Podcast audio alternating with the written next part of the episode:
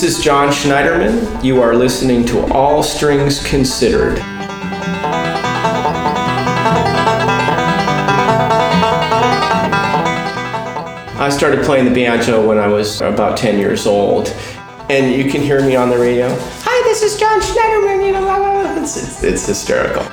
I was a multi-instrumentalist from the very start.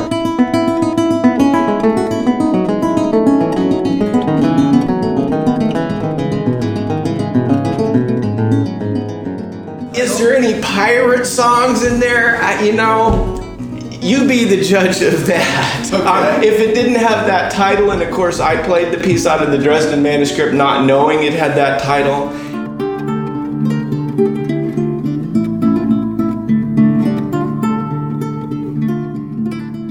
Being a Russian guitarist at the beginning of the twenty-first century is like being a lutenist was at the beginning of the twentieth century. It's a wide open field. Hey everyone, and welcome back to All Strings Considered. I'm your host, Scott Wolf.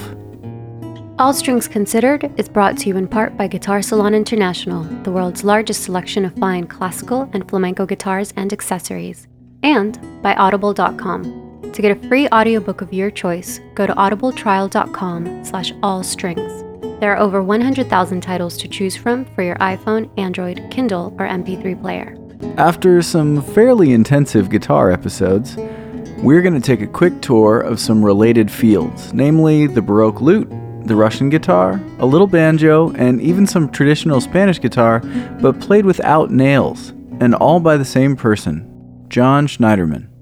Schneiderman studied guitar with Frederick Noad, yeah, you probably know his book, and then Baroque lute with the excellent Eugen Dombois, and is currently on the faculties of Irvine Valley College and U C Irvine.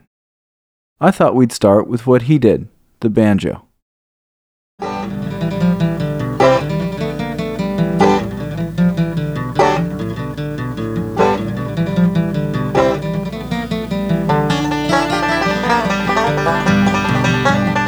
The guitar and the banjo kind of simultaneously, although I was probably first known for my banjo playing because it was a, a little bit more unusual.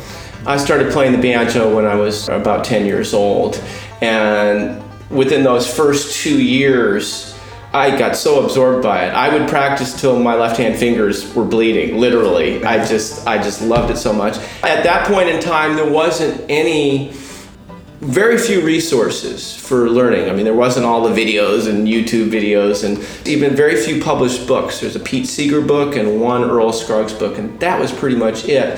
So I had to learn to play off of recordings. Uh, sometimes that would mean slowing down a thirty-three and a third L P to sixteen and seven eighths or whatever it is. And uh,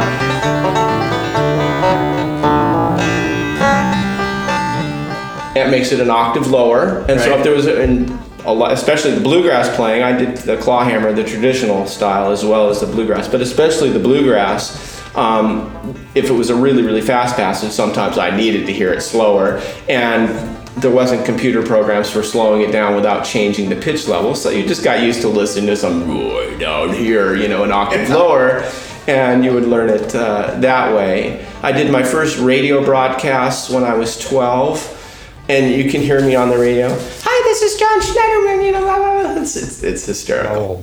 thirteen. thirteen. Both thirteen. How long have you been playing? Um, almost four years now.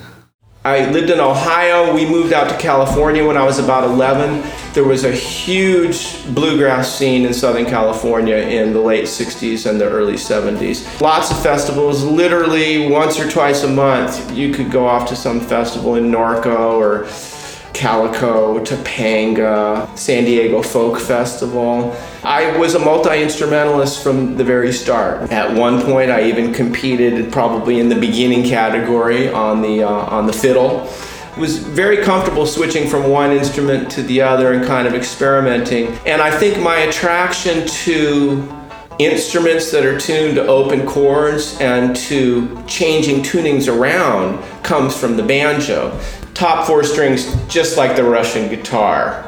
It's like my life came full circle. I can sit down on a Russian guitar and play Foggy Mountain Breakdown if I have to. It just doesn't have that, that high fifth string. So when it came to you know, playing the Baroque lute tuned to a D minor chord or the Russian guitar tuned to a G chord, I almost feel more comfortable. And I gotta tell you, if you had a Russian guitar and a Spanish guitar, if you had two of those instruments and you had a couple of five-year-olds in the room and you laid them both out, I guarantee you the one they would be strumming and writing their own songs on in a half an hour would be the Russian guitar, because it's tuned to a chord. Yeah. I mean, you can just slap a finger on with your left hand and, and you can play around. So John found that radio show recording for me. Originally aired on K P F K on Howard Larman's Hootenanny. It features John Schneiderman and John Corzine, and since they were both named John, they came up with the name the Demijohns, a play on words for the literal demijohn, which is a narrow-necked bottle encased in wicker, and probably used for moonshine back in the day. The term comes from the French Dame Jeanne, which is translated as Lady Jane. Here John Schneiderman is playing banjo and John Corzine is playing guitar. So here's the Demijohns playing Dixie Breakdown on the radio in nineteen seventy-one. But where do you learn your songs from? You taught them or you take them off records? Or? Um, I usually take them off records. You've been doing that for quite a while? Yes. So I asked them to do one more song for us before they take off.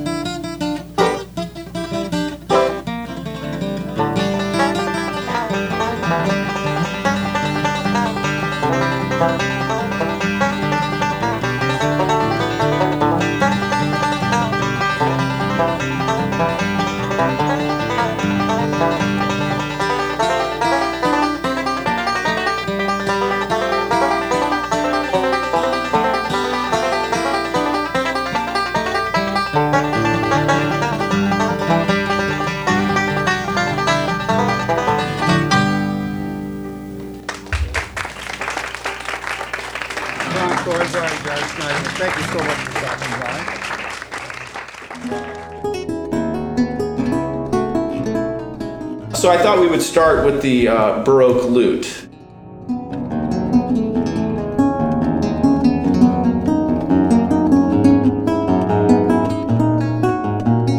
German D minor Baroque lute, or the D minor lute it's often referred to.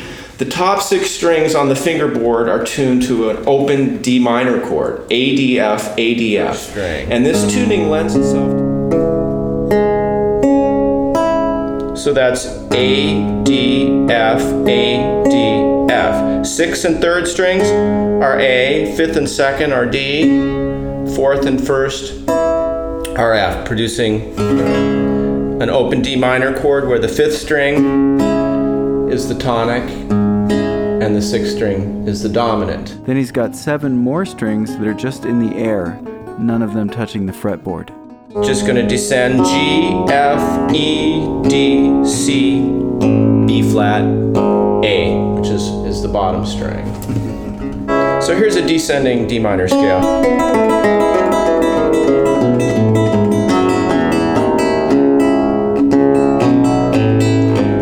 Then And if you got down to that low A, you'd have to re-enter up above to keep descending. Another really interesting thing is that a lot of these strings are actually sets of strings called courses. Well, here's an A string, for instance. There they are together. Here's this low note alone, and here's the high note alone. Could be better in tune, but... That takes forever. It's so cool. And finally, here's that great campanella or harp or bell-like effect that the lute does so well. So I'm playing the seventh fret on the fourth string, the open second string, the seventh fret on the third string, and the open first string. It's all about making use of the open first string and the open second string, which is what campanellas on the guitar, to a large degree, is all about too. You're actually playing every note with the right hand, but it turns into more of an arpeggio because they're not on the same string, which makes it easier to play quickly. And if you're not doing this kind of figure, then you're doing a slurring figure. There I'm just... I mean, I played one, two, three, four, five, six notes, and I've only... I've hit it three times with my right hand. Yeah.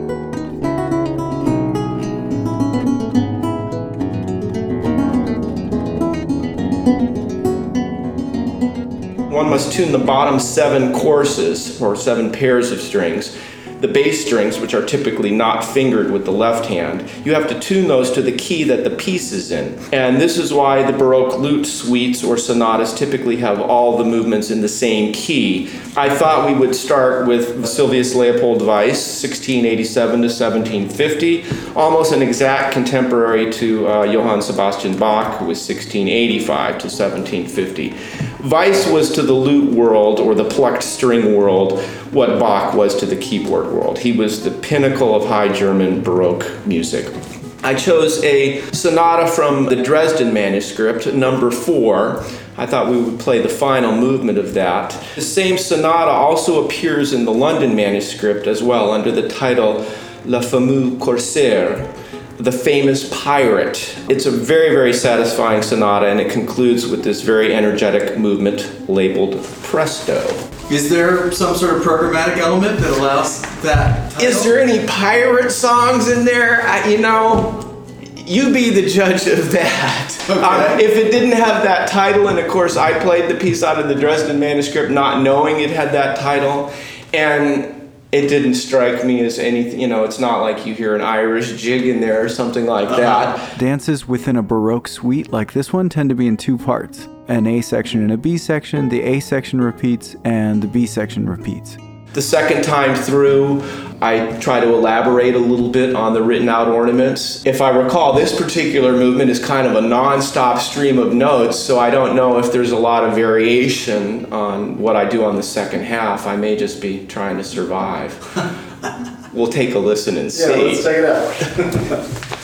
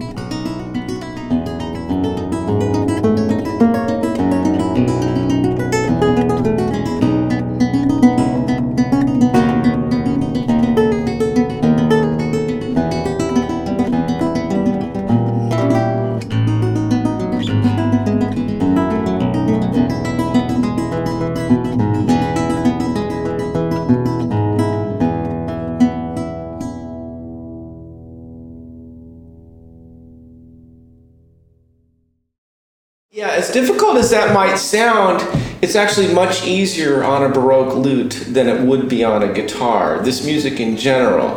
Guitarists look at the Baroque lute, they see all those extra bass strings, and they just think, I'm going to keep playing the guitar.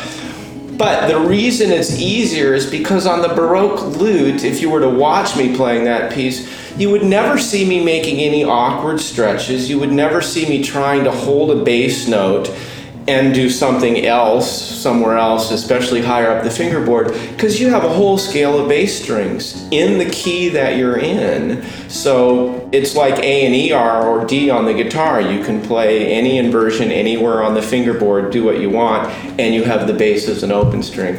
That's a huge advantage. The disadvantage, of course, is that your thumb has to learn to jump around between all those bass strings, but after a while it, it comes by feel.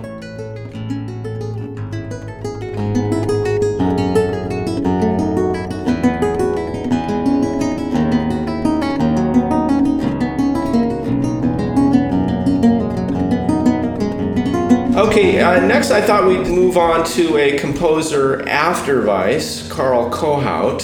Kohaut was Haydn's lute player. It is most likely in his hand that the so-called Haydn lute works survived. Um, those works are primarily arrangement of string quartets. Kohaut wrote what I consider to be the best concertos for the lute. Unlike Vivaldi, who did not understand the lute and only wrote single-line music, not distinguishable from his writing for violin, recorder, or any treble instrument really, Kohaut was a master on the instrument, understood its capabilities to be closer to the keyboard. I really enjoy the repertoire for lute and strings. This particular uh, allegro is the opening movement of Kohaut's concerto in F major. This is probably his most well-known concerto and has been transcribed and is sometimes performed by guitar players, actually. It's scored for lute, two violins, and cello. This is early classical music, really more than Baroque music. Like Haydn, Kohaut had one foot in the Baroque door and one foot in the classical door. Uh, so this track is the opening movement from the concerto in F major. Oh, cool. And it's a full-blown concerto where you will hear the lute going off alone for long sections with just the cello accompanying. Elizabeth Blumenstock and Lisa Weiss are the violinists on this. Bill Skeen is the cellist. And there's some unison playing between the violins, which is just is just spectacular. They, they did a wonderful job. Thank you.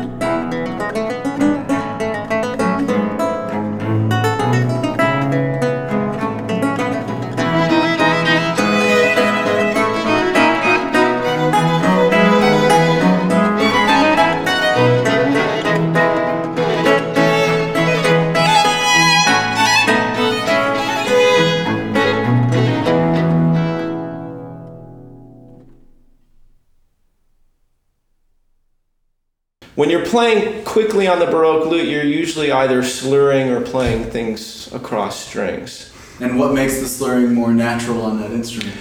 Well, the Baroque lute is very responsive. I mean, they're very lightly built.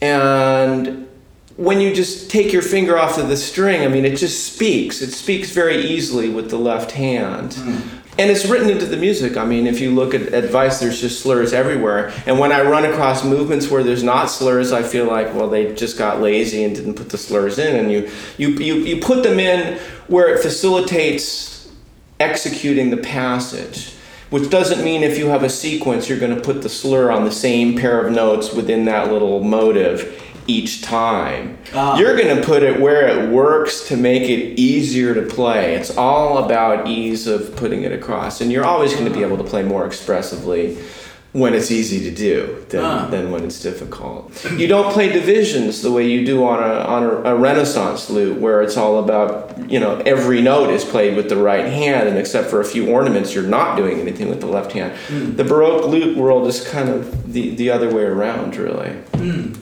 Lots of slurring, lots of playing scales across strings, and that, that sort of thing.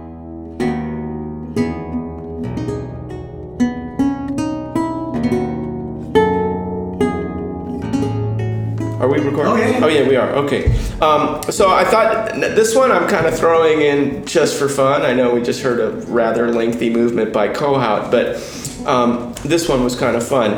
In a recording session, players tend to get warmed up and take greater and greater risks, especially with tempo.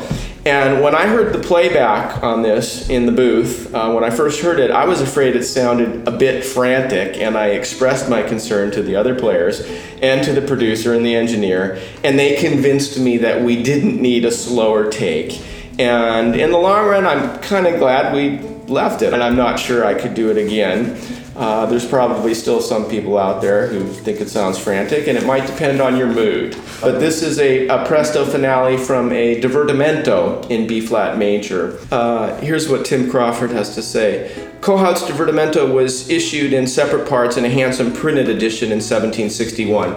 When you absorb a lot of music, you certainly don't keep it all under your fingers all the time. And so if I record six concertos by a composer, that doesn't mean I'm then off performing all six concertos. Well, to promote the recording, I probably will do a couple of, you know, performances like that. But then after that, you you pick the one that you want to keep under your fingers, you know. And it's not necessarily the most difficult one. It's not necessarily the easiest one. It's just, you know, the one that strikes you the most. So this particular one is not one I've kept under my fingers, but it might be fun to uh, revive it. You want to hear it? Yeah. It's, it's a little crazy. Thank you.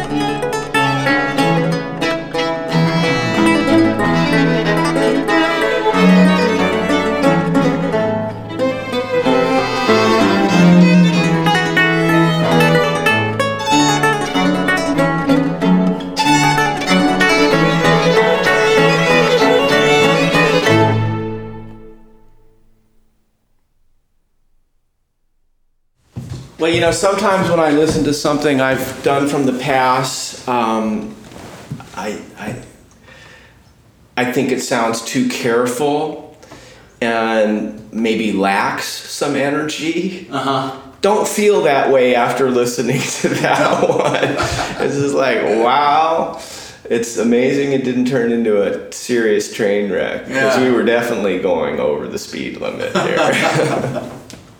Poor Bill, the cellist, who has to go from, you know, doing very little to suddenly he had that one spectacular quick lick just up and down the fingerboard, and I, I could just see him in the back of my mind, because suddenly, you know, his movement comes out when you're playing. Suddenly there's this little distraction from over in the cello, and he suddenly has to do something besides double what my thumb is doing, which on most of this music, that's primarily what the cello is doing. Just doubling uh, what the lute player's thumb is doing. Mm-hmm. Some lute players actually leave out the bass part and just do the top line, since the cello is playing it anyway. Uh-huh. So before we move on to some no-nails romantic era guitar playing, this episode of All Strings Considered is brought to you in part by Audible dot com. I particularly enjoyed hearing David Sedaris read his memoir titled Me Talk Pretty One Day. There's an especially hilarious section in which his father tries to force Sedaris and his siblings into forming a jazz combo. Not to mention that Sedaris does an amazing impression of Billie Holiday. Audible is offering a free audiobook to the listeners of All Strings Considered. Just go to audibletrial dot com slash all strings. Okay, back to John. Okay, I thought we would move on to the guitar. Although I've played the guitar most of my life, I started playing the guitar when I was about nine or ten, and um, I started playing the Baroque lute probably when I was twenty-one, I believe. I was, you know, itching to do something on the guitar, and uh, I chose Napoleon Cost as my first recording. And for this uh, particular recording, I actually had a seven-string guitar built, because at the time, people weren't performing so much Cost, because he wrote for a seven-string guitar, or sometimes even more than that extra seven-string. And of course, on this type of guitar, Western European guitar with additional basses, the additional basses are off of the fingerboard. For me, that's essential, because I play with my left-hand thumb. Uh, on the sixth string, especially F, F sharp, G, typically I play with the, the left-hand thumb. Yeah, there's enough space. It splays off. I played on some guitars where it starts getting kind of close, and every once in a while you'll catch it, twang it, you know. But um, but for the most part, they on European guitars, there's enough room so that you can do that. So the European guitar is the one we all think of as the classical guitar. Yes, exactly. Exactly. Uh, so I hate to call it normal guitar. Typically, I play on guitars that are in a, in a, a Viennese tradition that have narrower fingerboards. But even on a Spanish guitar, I can wrap my thumb around. But mm-hmm. this is not repertoire that I would be playing on a Spanish guitar. Right. On, on this recording, it's a copy of a nineteenth century instrument with this with this added seventh string. It's not a copy of a Lacote, which is what Cost played. I actually had a copy of one made, and I just didn't love it, so I took an anonymous guitar from my collection and had a copy of that made with the seven string added to it, and it's very, very, very comfortable. Is this the guitar that Meritz or Sor would have been playing as well? Sor played on, uh, I, Sor played on uh, Lacote as well, yeah. Cost was a student of Sor's, of course, his most celebrated student. Cost is considered the, the leading French guitarist of the nineteenth century. You're sort of excluding Fernando Sor, even though he lived in Paris, because he's Spanish, he's from Spain. Right. Um, but they were friends. They wrote some of Sor's duets are dedicated to him, and, and vice versa, and they performed together. So Opus seventeen through twenty-three are Cost's souvenirs, or recollections, and they are a cycle of seven pieces, all but one having a title of a geographical region. The Zuiderzee is a large body of water in Holland now known as the IJsselmeer. Cost used a guitar with these additional bass strings. He also used a guitar with an extended range up on top, going up to as high as twenty-four frets. This particular piece does not go that high, um, but this particular piece does make extensive use of the low D string. It's in D minor and D major, and as I mentioned, that string is not on the fingerboard, so it's only played as an open string. It could also be tuned down to a low C, this guitar and exploring this music with the one additional bass string was the beginning of one of my bad habits, which was getting interested in collecting and performing on guitars with multiple basses. The most recent instruments I have are instruments by, I have a Scherzer from eighteen sixty, which is six strings plus five. Scherzer was sort of the pinnacle of Viennese uh, guitar building in the nineteenth century. Christian Friedrich Martin also was in that workshop and worked alongside of Scherzer. And he's the Martin who came over to New York in the eighteen thirties and became the Martin Guitar Factory over here. Recently, my the, the guitar, the Western European tuning, standard guitar tuning that I play on is a ten-string guitar uh, by Hermann Hauser. I actually have two, one from nineteen thirteen and one from nineteen twenty-eight. They're still based in the Viennese style. They might as well be nineteenth century guitars. And so, Le Zeitersee.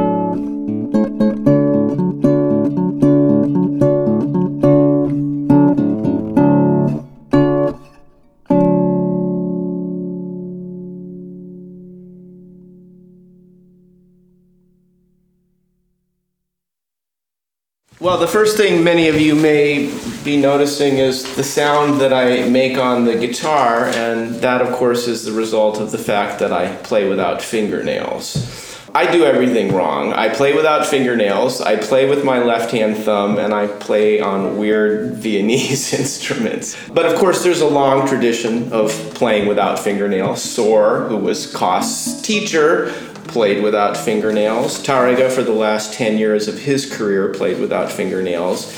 Um, lute players, since the beginning of time, for the most part, with a few exceptions, play without fingernails. So it is a different sound, something that I certainly prefer for myself. You're lucky you don't have to deal with them, right? Well, there is an advantage. Uh, when I was younger, I don't work on cars so much anymore, but when I was younger, I did a bit. And yeah, not having the hassle of having to break and repair a fingernail and glue it and use the tape and the ping pong balls and inhale all that bad stuff, whatever. I mean, it's, it's nice not to have to do that.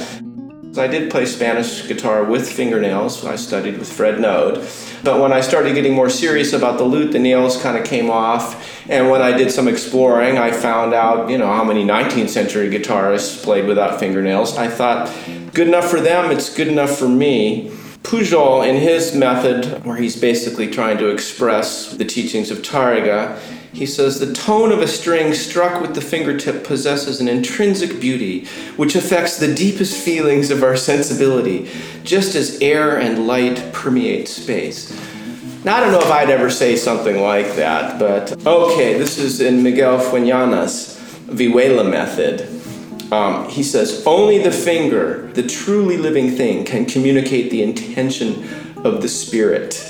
Anyway, I don't know that I would take it to those kinds of extremes that, um, you know, you're not going to get to the soul of the music if you're playing with your fingernails, but it's just a personal, a personal preference. There's advantages, there's disadvantages. When I'm performing, I try to, you know, project so that people can hear me. If the hall is big enough, I'll, I'll amplify if it becomes necessary, if there's good amplification and good microphones available. But typically, you know, I play on some beautiful instruments, and I like people to hear the real sound of the instrument. So now that everybody has gotten used to me uh, playing without fingernails, uh, you're going to get to hear two of me playing without fingernails. Um, the next track is from uh, a C D of mine, which includes all the known guitar duets of Meritz, with the exception of a couple of opera potpourris. And these duets are for a terz guitar, which is tuned to minor third higher, and a regular guitar, and I played both parts on this recording. And this particular piece, Unruh, uh, which means restless, certainly lives up to its title.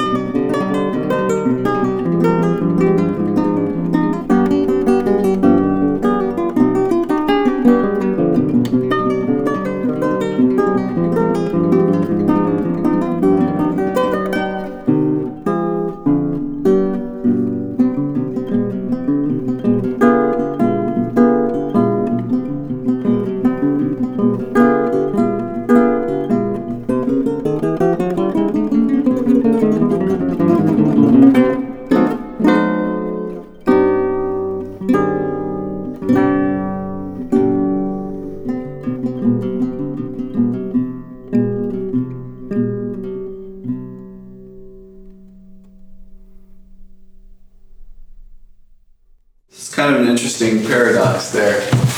You're playing this very old music on these very traditional guitars in a very traditional way, and yet you're using a sneaky recording technique. Double tracking. Well, you know, recording it all is bringing it into another century, so why right. not? Why not do the, the double tracking? Recording with myself, yeah, kind of an odd idea. I guess I don't have any historical justification for it the way I do for playing without nails and playing with my left-hand thumb and playing on a Viennese guitar. That can be justified. Uh, double tracking, not not so much. I just couldn't find anybody at the time who knew them all, who, you know, was up for it. And I had uh, loved these pieces and worked on them with students as well as uh, on my own. And I suddenly realized I knew both parts to all of them. I have a Teretz guitar and a regular guitar. And by a Teretz guitar, I mean a, a smaller bodied instrument tuned up to G. Of course, you can take a regular sized guitar and put lighter strings on it and crank it up, or you can capo on the third fret. When you're trying to record with yourself, you don't have the visual cues from the other player. I suppose if you took a video of yourself playing it, one could do that. The other disadvantage is it's kind of hard to promote performances with something like this because whoever gets a copy of the C D, now if I just sent them an M P three, I could say it's, you know, Scott Wolf and me playing this piece and we'll come and perform for you. But, you know, if I send them the C D, they see it's me and they're thinking, well, who's who's going to play the second part, you know, that kind of thing. So it wasn't a brilliant marketing strategy, but nothing I do is a brilliant marketing strategy usually. So um, I, you know, I just did it because I really, I really loved the music. I consider Kost and Meritz to be sort of the seminal romantic guitar composers, and love this stuff. Meritz, for my ears, was the closest thing to Russian guitar music before I started playing Russian guitar music, and I didn't even know that until I started playing some of the Russian guitar music. And on that note, let's move into the last section of today's show, the Russian guitar. Wow. Wow, it really looks like two separate necks at two separate angles. These are often um, so cool. referred to as double necks, even uh-huh. though the second one isn't really a neck. It's just a support for the strings because you're not actually fretting it. Oh yeah, and it's seven strings there already. Yeah, so this is a... It's so warm sounding. This is a, uh, a Russian guitar uh, by Mikhail Aroshkin. This one was built in nineteen oh eight. The Russians really respected the Viennese school of guitar building and were heavily influenced by it. This uh, Eroshkin, the plantilla, the shape of the guitar, is identical to a Scherzer from eighteen sixty. And of course it has seven strings on the fingerboard. Now these necks are bolted on and are adjustable with a clock key. Now, hopefully we don't lose too many people when I talk too much about tunings, but if you're interested, on the Spanish guitar, we discussed how from the low sixth string, the seventh string would just be D, C, B, A, going down to a tenth string. Well, on the Russian guitar, they don't increase the range of the instrument by adding extra basses, which to me is kind of unsatisfying, but what they do is they add basses that you don't have as open strings already. The Russian guitar's open strings are all Ds, Bs, and Gs. So, I've got all those D, Gs, and Bs. What don't I have that you use all the time on a Spanish guitar? I don't have an A and an E string. Yeah. And when I play A and E on the Russian guitar, I wrap my left-hand thumb around and play the second fret on the sixth string and the seventh string. Uh-huh. But those are the first two notes that you have down here. So the sixth and seventh string are G, D, and then even though I'm going what looks to be lower, it jumps up to an A and an E, uh-huh. and then I have an F uh-huh. and a low C. Oh yeah, so it really is. So that C is is extending the range by one note. So I have four extra bass strings, but I've only gone one note below the seventh string. So go through all eleven from one side to the other. So here's, well, here's the top string going down. So D. There's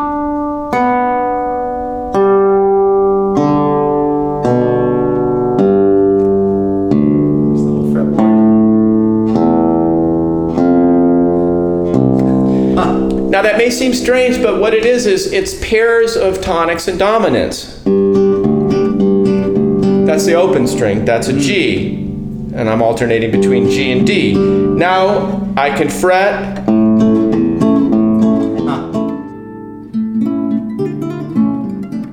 Uh, the nineteenth century guitar tradition in Russia was associated with the seven-string instrument tuned D G B, D G B, D.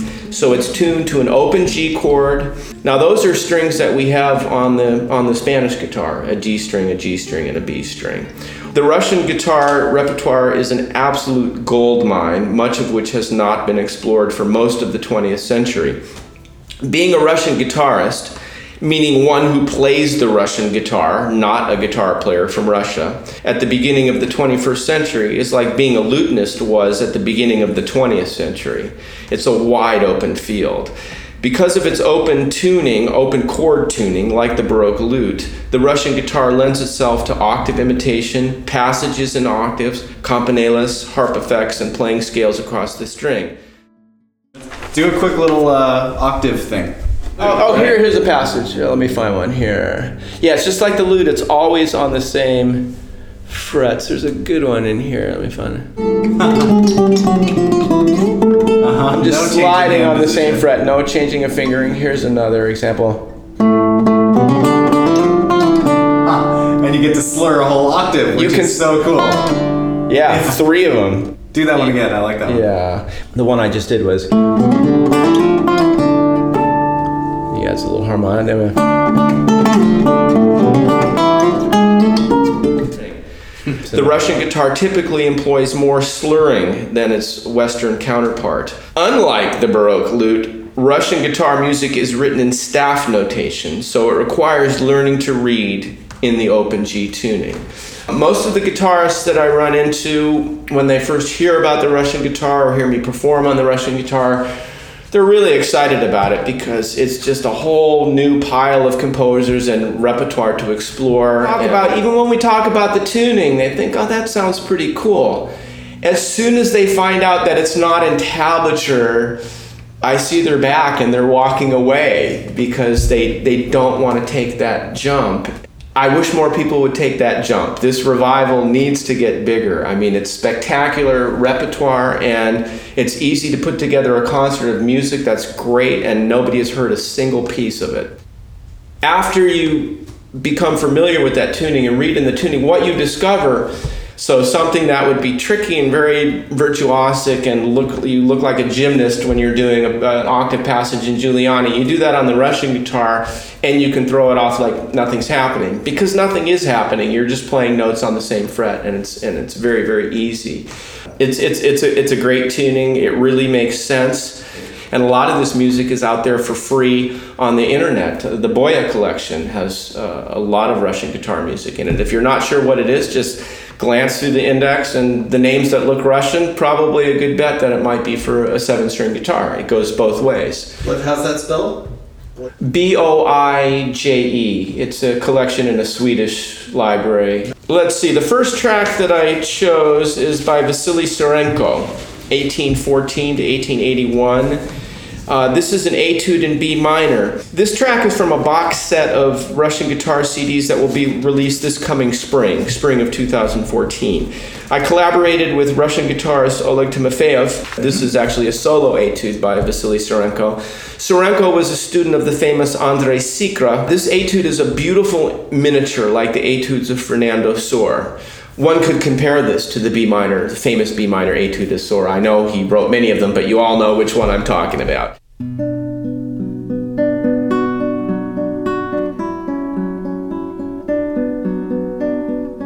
At about two a.m. I read through this etude in B minor by Sarenko. Oleg and I were staying at a beautiful mansion in Virginia where the sessions were, and without thinking about the time, I walked down the hall and burst into his room exclaiming, that Sarenko etude in B minor is gorgeous. What a gem! To which he replied, yes, very nice. I know the piece. At which point I realized what time it was. Andrei Sychra is the patriarch of the Russian guitarist. He's renowned for pushing the seven-string Russian guitar technique to an extremely high level. Uh, the piece I've chosen, Rondo a la Savoyard, is based on a tune from a French comic opera. The refrain in Sychra's rondo clearly depicts an instrument with drones, be it a bagpipe or hurdy-gurdy. So before I get to give you a sneak peek at this new recording from John and Oleg, let me just say thanks for listening to All Strings Considered. I'm your host, Scott Wolf, and you've been hearing music and words from John Schneiderman. All Strings Considered is brought to you in part by Guitar Salon International, the world's largest selection of fine classical and flamenco guitars and accessories, and by Audible dot com. To get a free audiobook of your choice, go to audibletrial dot com slash all strings. There are over one hundred thousand titles to choose from for your iPhone, Android, Kindle, or M P three player. Hey, if you find yourself at the end of the podcast with nothing to do, how about reviewing the show on iTunes, liking on Facebook, or following on Twitter at All Strings? Until next time, this is Sarenko's Etude in B Minor and the Rondo a la Savoyard from Andrei Sychra. Enjoy. Thank you.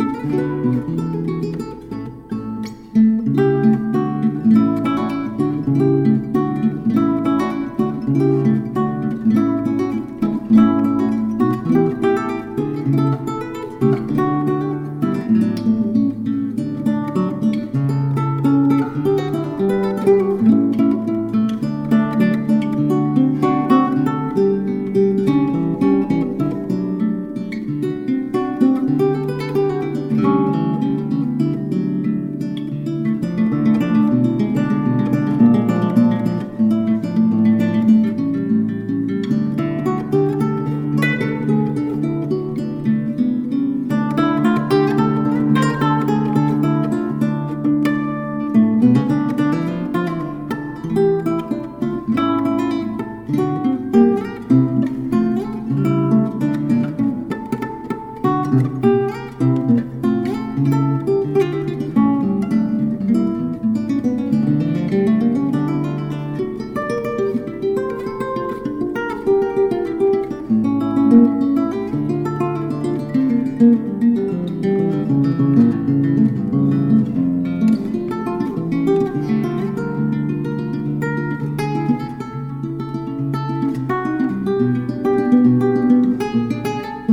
you.